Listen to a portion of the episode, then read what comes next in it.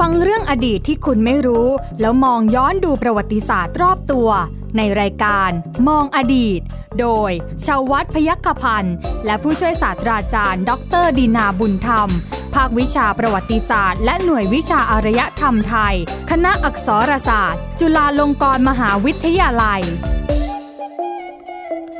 สวัสดีครับ คุณผู้ฟังครับต้อนรับคุณผู้ฟังเข้าสู่รายการมองอดีตกับผมใหญ่ชวัฒน์พยกพันธ์นะครับวันนี้มาพร้อมกับผู้เชี่ยวชาญทางด้านประวัติศาสตร์นะครับที่จะทำให้คุณนั้นรู้จริง รู้ลึกแล้วก็รู้ชัดนะฮะเรื่องยากๆกลายเป็นเรื่องง่ายๆเล่าสนุกด้วยนะฮะอวยสักขนาดนี้เลยนะอาจารย์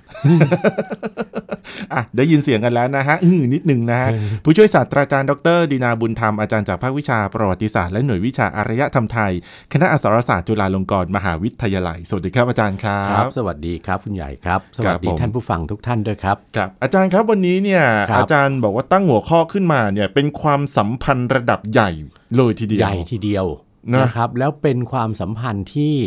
เอ่อแน่นอนเรามองอดีตอะครับเราก็ต้องต้องต้องมองเรื่องอดีตใช่ไหมใช่ฮะเป็นอดีตที่ถอยไปได้ความสัมพันธ์ระหว่างประเทศไทยกับประเทศใหญ่ประเทศหนึ่งในเอเชีย ซึ่ง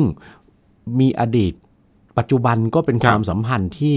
เอ่อลึกลับซับซ้อน มีทั้งลึกลับซับซ้อน มีทั้งแน่นมีแน่นทั้แน่งนแฟนไหมอาจารย์แน่นแน่นไหมแฟนมากอ่ามีมีผลประโยชน์ร่วมกันอย่างมาก ทั้งสองอ่าประเทศนี้ในปัจจุบันนะครับครับแล้วที่สำคัญสุดถ้าจะมองอดีตของความสัมพันธ์ครับระหว่างทั้งสองประเทศอืมก็สามารถถอยไปได้ไกลนับพันปี ก่อนจะมีประเทศไทยด้วยซ้โอ้ำอ่า นะฮะน่าไม่สนพรูใจดแล้วพร่ำทำเพลงละประเทศที่ว่านั้นคือประเทศสาธารณรัฐประชาชนจีนอ่าหรือประเทศจีนน่ะนะครับในในปัจจุบันบิ๊กนะบิ๊กเบิ้มและมหาอ่าระดับโลเป็นกเลยพี่ทีเดียวใหญ่เป็นอ่าเป็นเป็นพี่เบิ้มในเอเชียครับใช่ไหมครับนะซึ่งในเวลานี้เราปฏิเสธไม่ได้เลยใช่ไหมอืมคุณใหญ่ว่าใช่ความสัมพันธ์เอ่อไทยกับจีนเนี่ยครับนำมาซึ่งผลประโยชน์อย่างมหาศาลเลยต่อ ประเทศไทย โดยเฉพาะเศรษฐกิจใช่ไหมครับนะอาจารย์ ความสัมพันธ์ในทุกระดับด้วยอืมใช่ไหมในระดับในในระดับทั้งในระดับรัฐครับใช่ไหมครับทั้งในระดับเอ่อธุรกิจอืมครับบริษัทต่างๆใช่ไหมครับเอ่อแม้กระทั่งการท่องเที่ยวอ่าและความสัมพันธ์ระดับประชาชนครับนะครับ ล้วนแต่นำมาซึ่งผลประโยชน์ของของแต่ละประเทศอะครับอย่าทั้งสิ้นเลยครับนะครับ แต่ก่อนที่เราจะมาดู เราเราจะพิจารณาความสัมพันธ์ คือไอ้ความสัมพันธ์ปัจจุบันนะเราเห็นแล้วอืมใช่ไหมว่าใช่มันมีประโยชน์มหาศาลแค่ไหนครับนะครับ แต่เราต้องไม่ลืมว่ากว่าที่จะไทยกับจีนจะมีความสัมพันธ์ที่แน่นแฟ้นใช่ไหมครับเอ่อแล้วก็เป็นเป็นเป็นเหมือนหุ้นส่วนอ่าคผรัลบประโยชน์ที่สำคัญกันมาได้จนถึงปัจจุบันเนี้ยครับนะ อันนี้ไม่ใช่หน้าที่รายการมองอดีตนะหน้าที่รายการมองอดีตต้องมาเล่าสู่ท่านผู้ฟังว่าครับกว่าจะมาเป็นความสัมพันธ์ที่แน่นแฟ้น และเต็มไปด้วยผลประโยชน์อ่าต่อกันเนี่ยครับนะขนาดนี้เนี่ยนะอดีตที่ผ่านมา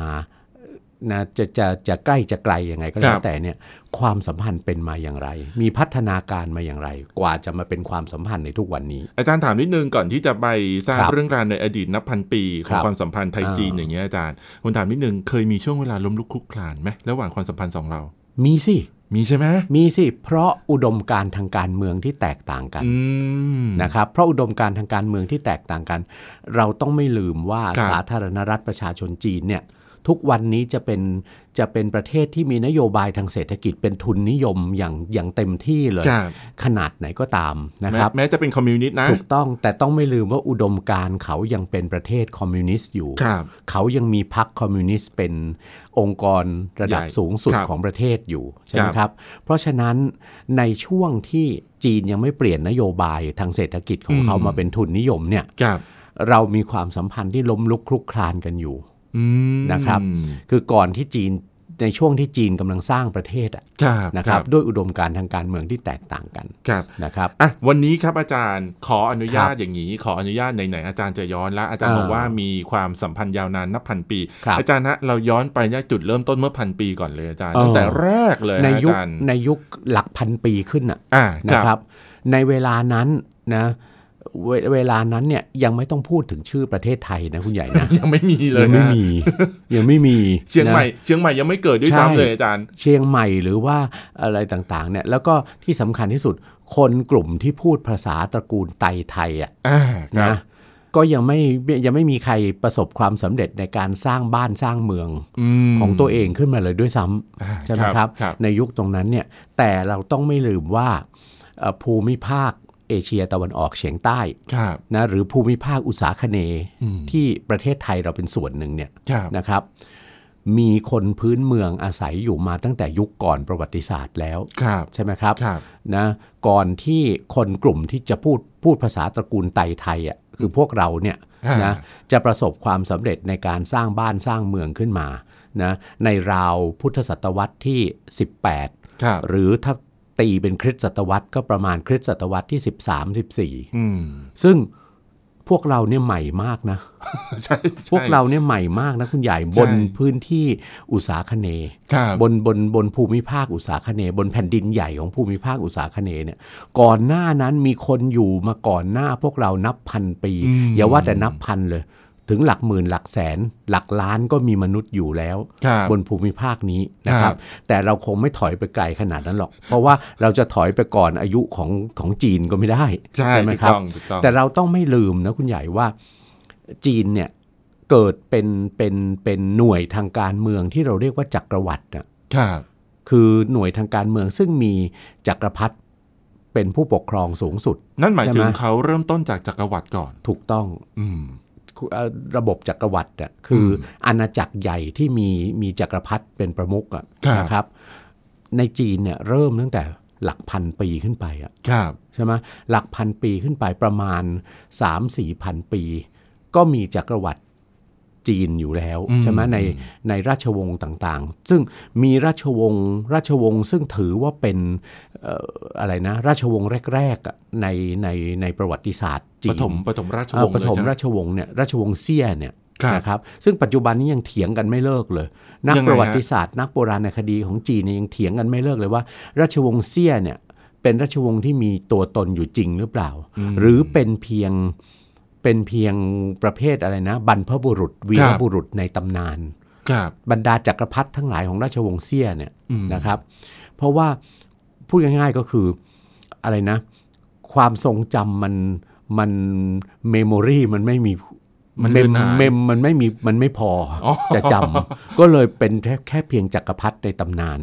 ใช่ไหมครับอ๋อนั่นหมายความว่าการบันทึกประวัติศาสตร์ในราชวงศ์เซี่ยคืออามันน้อย มันน้อยมันอยู่ในรูปตำนานซะเป็นส่วนใหญ่อ่านะครับ แล้วเป็นตำนานที่ประเภทว่าอะไรอะเอ่อจักรพรรดิเป็นเป็นเป็นเป็นลูกของพระยามังกรน่ะประมาณนั้นอะมันก็ไม่ค่อยน่าเชื่อเท่าไหร่อ่านะมันก็เป็นเรื่องตำนานใช่ไหมใช่คุณญ่ใช่ฮะนะครับ แต่ว่าราชวงศ์ที่ถือว่ามีตัวตนอยู่จริงอะครับมีหลักฐานทางโบราณคดีเป็นเครื่องยืนยัน คือราชวงศ์ชางครับ เป็นต้นมาครับใช่ไหมราชวงศ์ชางโจวจินฮั่นสี่ราชวงศ์เนี่ยเป็นราชวงศ์ในยุคโบราณอืมของจีนนะครับนะแต่ราชวงศ์ที่จะเริ่มมีบทบาท จะเห็นจีนรวมตัวกันเป็นเป็นจักรวรรดิที่มีจักรพรรดิซึ่งอ้างสถานะเป็นโอรสของสวรรค์ครับลงมาปกครองมนุษย์เนี่ยคือราชวงศ์จินอืมในรัชสมัยใครครับ จินซีอ่าพระเจ้าจักรพระจักรพรรดิจินซีฮ่องเต้อะครับนะครับนะเป็นคนที่รวมจักรวรรดิจีนเป็นอันหนึ่งอันเดียวกันได้เป็นครั้งแรกครับระยะเวลาอยู่ที่ประมาณ 200 ปีก่อนคริสตกาลครับนะครับ 200 ปีก่อนคริสตกาลก็ถือว่าถือว่าก็ก็ก็อยู่ในหลักหลักพันปีละอืมนะครับครับ และเมื่อนั้นน่ะคุณใหญ่พ อจีนเริ่มรวมมันเป็นจักรวรรดิโดยเฉพาะอย่างยิ่งจักรวรรดิของพระเจ้าจินสีฮ่องเต้เนี่ยจักรวรรดิจินเนี่ยนะครับมีนครหลวงคือนครฉางอานครับหรือเมืองเมืองซีอานในปัจจุบันนะ200ปีก่อนคริสตกาลครับนะครับ ภูมิภาคเอเชียตะวันออกเฉียงใต้นะภูมิภาคอุตสาคเนย์โดยเฉพาะบนแผ่นดินใหญ่เนี่ย นะ200 ปีก่อนคริสตกาลเนี่ยยังไม่มีบ้านมีเมืองมีอาณาจักรอะไรเกิดขึ้นอืมเป็นเป็นยังเป็นอะไรนะ ยังเป็นที่อยู่ของมนุษย์ในยุคก่อนประวัติศาสตร์อะครับในยุคเกือบเกือบจะเป็นรอยต่อของของก่อนไม่ใช่ยุคหินทีเดียวนะอ่าแต่ว่าผ่านยุคหินยุคโลหะไปแล้วครับเริ่มมีบ้านเมืองของคนพื้นเมือง ชุมชนบ้านเมืองอะเกิดขึ้นนะครับนะบ้างแล้วอืมนะครับ แล้วก็มีการติดต่อกับกับกับอะไร ผู้คนจากนอกภูมิภาค ทั้งจากข้างจีนข้างอินเดียเนี่ยอ่าเริ่มต้นขึ้นครับแล้วนะครับจักรวรรดิจินเนี่ยเริ่มเข้ามายุ่งกับเอเชียตะวันออกเฉียงใต้นะครับ นั่นก็คือการลงมาสถาปนาดินแดนอาณานิคมอะประมาณว่าดินแดนอาณานิคมอะอ่าในลุ่มแม่น้ำแดงครับทางตอนเหนือของเวียดนามอืมคือพูดง่ายๆลงมาลงมาเนี่ย ครอบครองดินแดนของคนพื้นเมืองในลุ่มแม่น้ำแดงครับนะครับ ผนวกเป็นส่วนหนึ่งของของจีนอืมเรียกว่ามณฑลเกียวจีครับแล้วก็ถ่ายเทคนจีนน่ะคนจีนฮั่นน่ะอ่าคนจีนซึ่งซึ่งเรียกตัวเองว่าชาวฮั่นน่ะนะครับครับ ลงมาอยู่ในลุ่มแม่น้ำแดง ก็มาผสมปนเปกับคนพื้นเมืองครับในลุ่มแม่น้ำแดง เกิดเป็นชาวอะไรขึ้นมา ชาวเวียดอืม ซึ่งคือบรรพบุรุษของชาวเวียดนามอะอืมนะครับครับและนอกจากนั้นเรายังพบว่า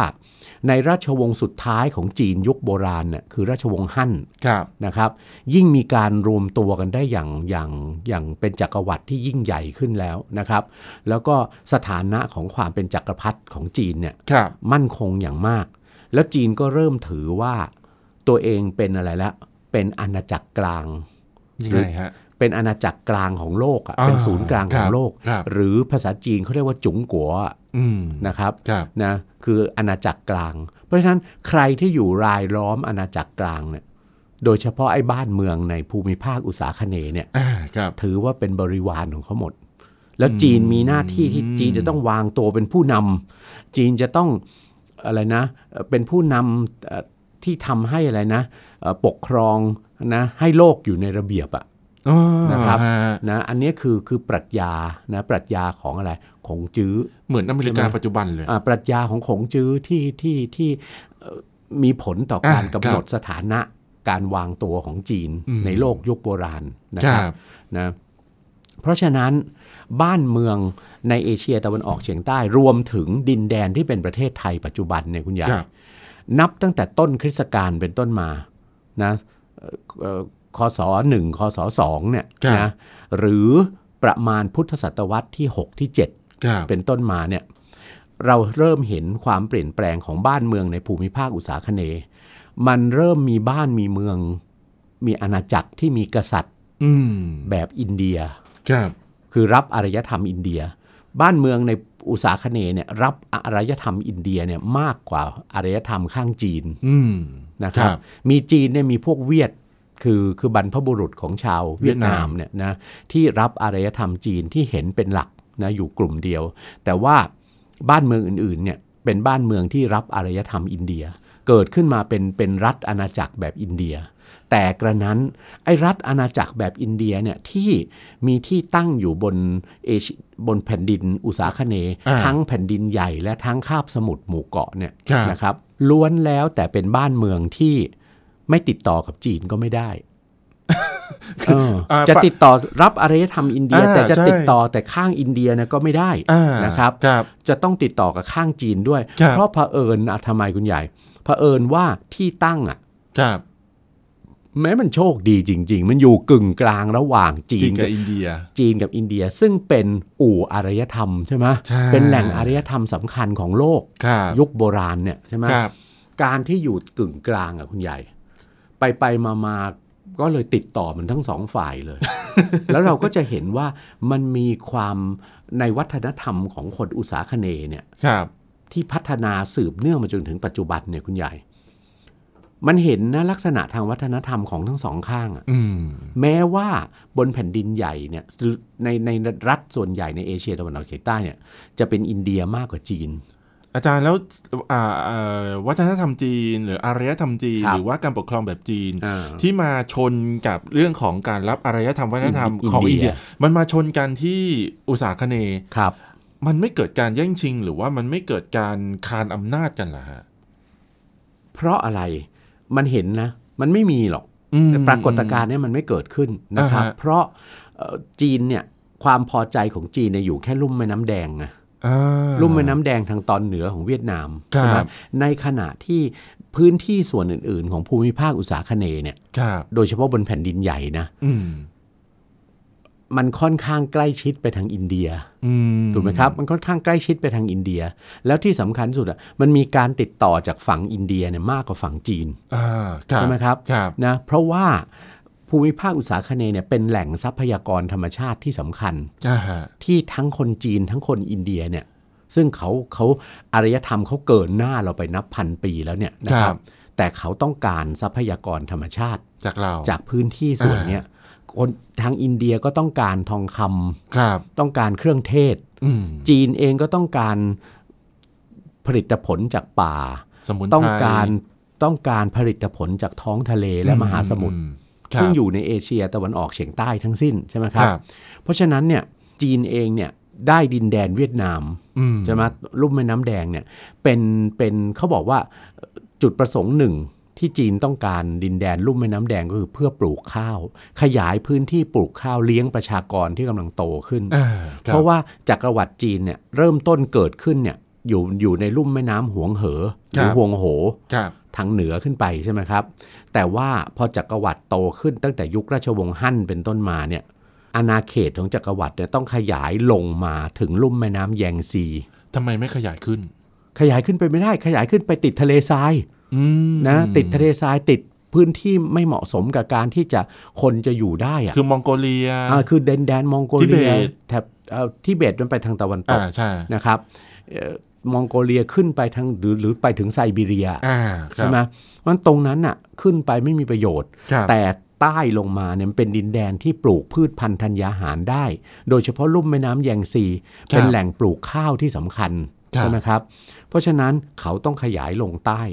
และประชากรก็เติบโตพอขยายตัวลงมาในยุคราชวงศ์ฮั่นเนี่ยในยุคที่เป็นเป็นพื้นที่อุดมสมบูรณ์เนี่ย ประชากรก็ยิ่งเพิ่มขึ้นอ่าใช่ไหมใช่ครับนะเพิ่มขึ้นเพิ่มมากขึ้นใช่ไหมจนกระทั่งก็ต้องการที่ระบายประชากรแล้วก็ที่ปลูกข้าวเพิ่มเติมขึ้น ซึ่งที่ราบผืนใหญ่ ซึ่งมันอยู่ใต้ลุ่มแม่น้ำแยงซีมาเนี่ยนะครับ มีอยู่ผืนเดียวคือลุ่มแม่น้ำแดงแค่ของนั้นน่ะเวียดนามใช่ เพราะฉะนั้นจีนถึงได้ปกครองอืใช่ไหมพื้นที่ เวียดนามใช่ไหมครับแล้วก็เวียดนามก็เป็นประเทศเดียว แทบจะเป็นประเภทเดียวในประเทศเดียวในภูมิภาคอุตสาคเนย์ใช่ไหมครับคุณใหญ่ที่มีความชัดเจนของการรับอารยธรรมจีน ใช่นะมาบูรณาการให้เป็นวัฒนธรรมหลักของเขาอ่าฮะในขณะที่บ้านเมืองอื่น ๆ เนี่ย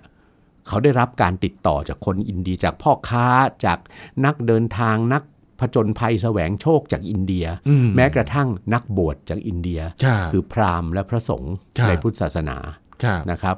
เพราะฉะนั้นบ้านเมืองแบบอินเดียเนี่ยมันจะเกิดขึ้นมากกว่าอืมนะครับเอ่อบ้บ้านเมืองแบบจีนซึ่งมีเวียดนามลุ่มครับแม่น้ำแดงอยู่กลุ่มเดียวใช่ไหมครับครับ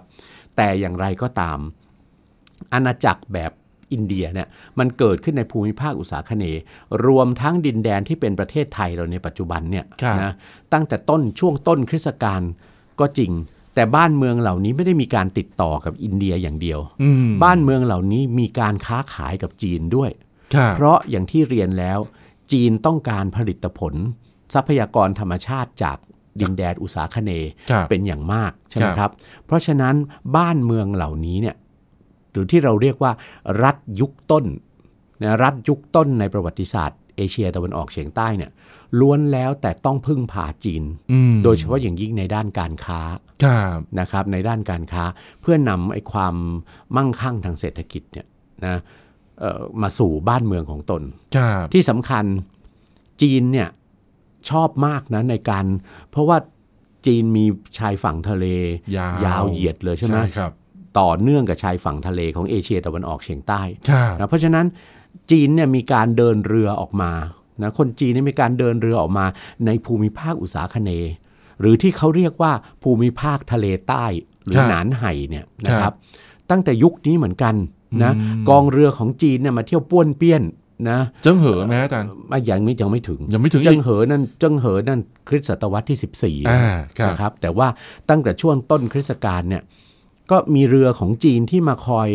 คอยสำรวจคอยติดต่อค้าขายอะไรกับพวกเอ่อผู้คนพื้นเมืองในภูมิภาคอุตสาคเนย์เนี่ยนะครับ เพื่อซื้อสินค้าที่เป็นแหล่งทรัพยากร จริง ๆ อาจจะก่อนก่อนยุคที่มีบ้านเมืองมีเมืองแบบอินเดียเกิดขึ้นแล้วก็ได้ครับนะครับ แล้วที่สำคัญคุณใหญ่ สิ่งสำคัญเลย จีนเนี่ยจักรวรรดิจีนเนี่ยเป็นบ้านเมืองที่โดยเฉพาะรัฐ ในในภาครัฐของเขาเนี่ยครับเขาชอบการจดบันทึกมากอ่าคอ่ารับเขาชอบราชสำนักจีนเนี่ยมีการมีการบันทึกข้อมูลนะอะไรต่างๆที่เป็นรายละเอียดครับโดยเฉพาะรายละเอียดเชิงสถิติอืมนะแล้วรายละเอียดที่มีความเป็นอะไรมีความเป็นข้อเท็จจริงครับภาษาอังกฤษคือ fact เนี่ยมีความเป็นจริงแบบแบบในเชิงการรายงานน่ะครับมาก เพราะฉะนั้น เขามีมีคุณอย่างยิ่งเอกสารจีนเนี่ยจดหมายเหตุจีนตั้งแต่ยุคราชวงศ์ฮั่นเป็นต้นมาเนี่ยนะครับ มีเขาเรียกนะมีคุณประโยชน์มากกับการสืบค้นอดีตของบ้านเมืองโบราณอืมในภูมิภาคเอเชียตะวันออกเฉียงใต้ครับรวมทั้งดินแดนที่เป็นประเทศไทยเราด้วยครับนะรัฐโบราณนะคุณใหญ่ที่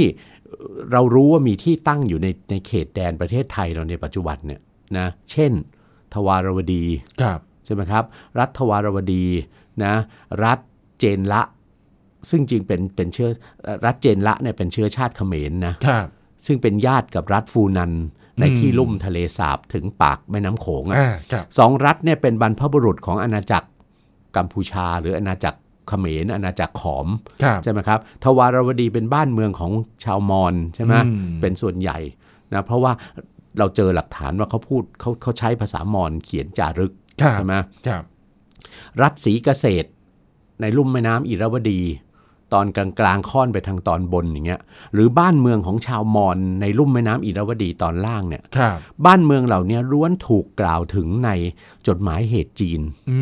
มตั้งแต่ยุคราชวงศ์เอ่อราชวงศ์ฮั่นครับจนถึงราชวงศ์ราชวงศ์ถัง ราชวงศ์หยวน ราชวงศ์หมิงครับทั้งสิ้นครับ นะครับ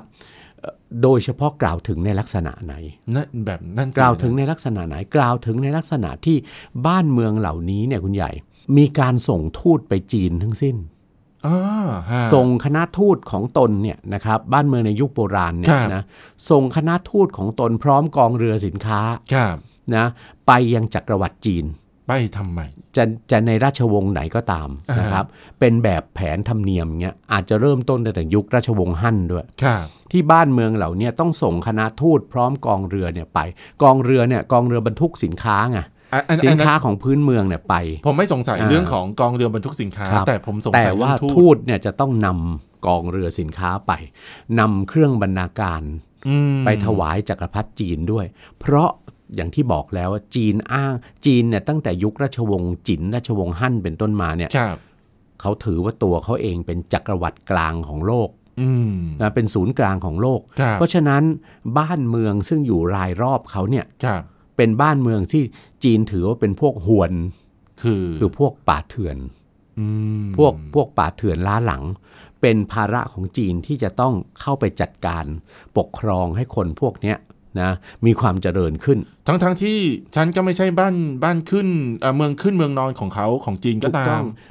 บรัฐพื้นเมืองเนี่ยคุณใหญ่อ่าฮะแทบจะไม่มีใครหรอกตั้งแต่ยุคโบราณแล้วที่ถือว่าเราเป็นเมืองขึ้นของจีนอ๋อ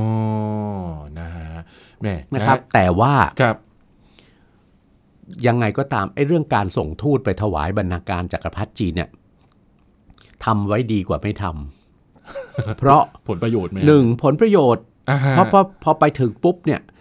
จักรพรรดิจีนก็จะอนุญาตให้กองเรือที่ตามมาเนี่ยครับทำการค้าขายที่เมืองท่าของจีนอืมใช่ไหมครับอาพอขายสินค้าที่เราบรรทุกไปทางทางอุตสาคเนย์บรรทุกไปเสร็จ ก็ซื้อสินค้าจากจีนกลับไปเอ่อกลับไปยังบ้านเมืองของตัว สินค้าจากจีนเองก็เป็นที่ต้องการของคนพื้นเมืองใช่ไหมครับครับในในโลกอุตสาคเนย์โดยเฉพาะในกลุ่มชนชั้นปกครองชนชั้นนำเนี่ย นะเช่นอะไรบ้างเครื่องถ้วยชามของจีนน่ะอืมนะถือเป็นของหรูนะของแบรนด์เนมเมื่อก่อนนะเมื่อก่อนนะใช่ เดี๋ยวนี้ก็ใช่อ่าเออนะคุณแล้วคุณใหญ่เชื่อไหมว่า ยิ่งเวลาผ่านไปครับนะถึงศตวรรษที่ 17-18เนี่ยเครื่องถ้วยชามจากจีนไม่ได้นิยมกันแต่เฉพาะในอุตสาคเนย์นะคุณใหญ่ครับไปถึงอินเดียถึงตะวันออกกลางและถึงยุโรปอืม ในที่สุดจนกระทั่งยุโรปเองเนี่ยชนชั้นสูงของยุโรปเองในศตวรรษที่ 17 18 19เนี่ยครับก็นิยมเครื่องถ้วยชามที่เขาเรียกในภาษาอังกฤษว่าไชน่าอืมเรียกชื่อประเทศเลยครับหมายถึงเครื่องถ้วยชามจีนเนี่ยนะที่เขาเอาไปไปไปเป็นของสะสมในบ้านของชนชั้นสูงครับอะแต่อันนั้นคือคือปลายเหตุละครับในช่วงเนี้ยสินค้าจากจีนผ้าแพรไหมของจีนในต่างๆเนี่ย บ้านเมืองในอุตสาคเนย์เนี่ยโดยเฉพาะชนชั้นสูงอะก็นิยมทั้งสิ้นนะไม่รวมถึงอะไรพืชพันธุ์ธัญญาหารอะไรต่างๆ จากจีนเนี่ยคนะรับคือกลายเป็นว่าคนจีนเนี่ยพ่อค้าจีนเนี่ยมีการเดินทางเข้ามา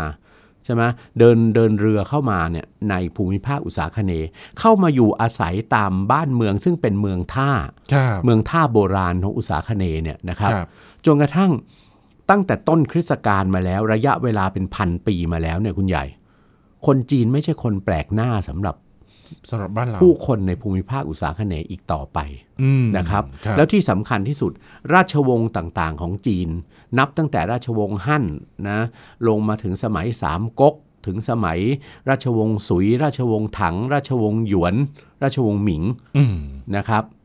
ราชวงศ์ชิง หรือครับราชวงศ์แมนจูใช่ไหมซึ่งเป็นราชวงศ์สุดท้ายของสมัยจักรวรรดิของจีนเนี่ยนะครับ ทุกราชวงศ์ราชสำนักจีน ทุกราชวงศ์มีการบันทึกความเป็นมาเป็นไป ของบ้านเมืองในภูมิภาคอุตสาคเนย์นะครับ เช่น วงการประวัติศาสตร์ และโบราณคดีของไทย รู้จักหรือได้ได้รายละเอียด ที่เริ่มกระจ่างชัดของรัฐที่มีชื่อว่าทวารวดีอืมในลุ่มแม่น้ำเจ้าพระยาเนี่ยนะครับครับนะหรือรัฐที่ที่ชื่อว่าเจนละครันะบเอ่อรัฐเขมรยุคต้นเนี่ยซึ่งอยู่ในบริเวณที่ราบสูงภาคอีสานตอนใต้อะครับนะครับนะหรือรัฐชื่อลังกาสุกะอืมทางทางใต้ปากใต้อะครับนะทางภาคใต้เนี่ยแถบปัตตานียะลานราธิวาสแถวนั้นเนี่ยนะครัครับบหรือรัฐ ตามพระลิงคือเมืองคือเมืองนครศรีธรรมราชยุคต้นเนี่ยคนะรับผ่านเอกสารจีนทั้งสิ้น นั่นหมายความว่านักโบราณหรือว่านักประวัติศาสตร์ของไทยเนี่ยก็ต้องศึกษาเอกสารถูกต้องเหล่านี้จากจีนเหมือนถูกักนต้องก็ต้องไปไปศึกษาเอกสารของจีนใช่ไหมก็มีการแปลนะจดหมายเหตุจีนราชวงศ์ต่างๆเนี่ยโดยมากจีนมักจะบันทึกถึงการส่งทูตไปยังจีน แล้วการส่งทูตไปยังจีนเนี่ยหลายครั้งไม่ได้ทำเพื่อการค้าอย่างเดียว ครับบรรดารัฐบ้านเมืองพื้นเมืองเอเชียตะวันออกเฉียงใต้เนี่ย เวลาขัดกันเวลาตีกันเนี่ย อ่า ก็เริ่มสร้างดุลอำนาจทางการเมือง คือการส่งทูตไปหาจักรพรรดิจีน ให้จักรพรรดิจีนช่วยไกล่เกลี่ย หรือช่วยข่มขู่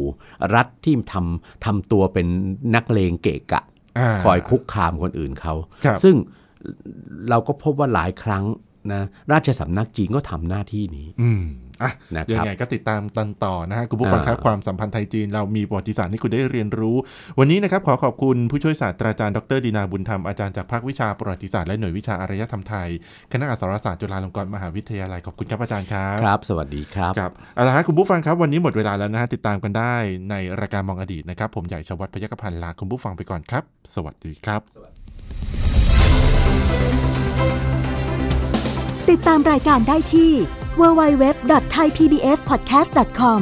แอปพลิเคชัน Thai PBS Podcast หรือฟังผ่านแอปพลิเคชัน Podcast ของ iOS Google Podcast Android Podbean SoundCloud และ Spotify ติดตามความเคลื่อนไหวของรายการและแสดงความคิดเห็น โดยกดถูกใจที่ facebook.com/thaipbspodcast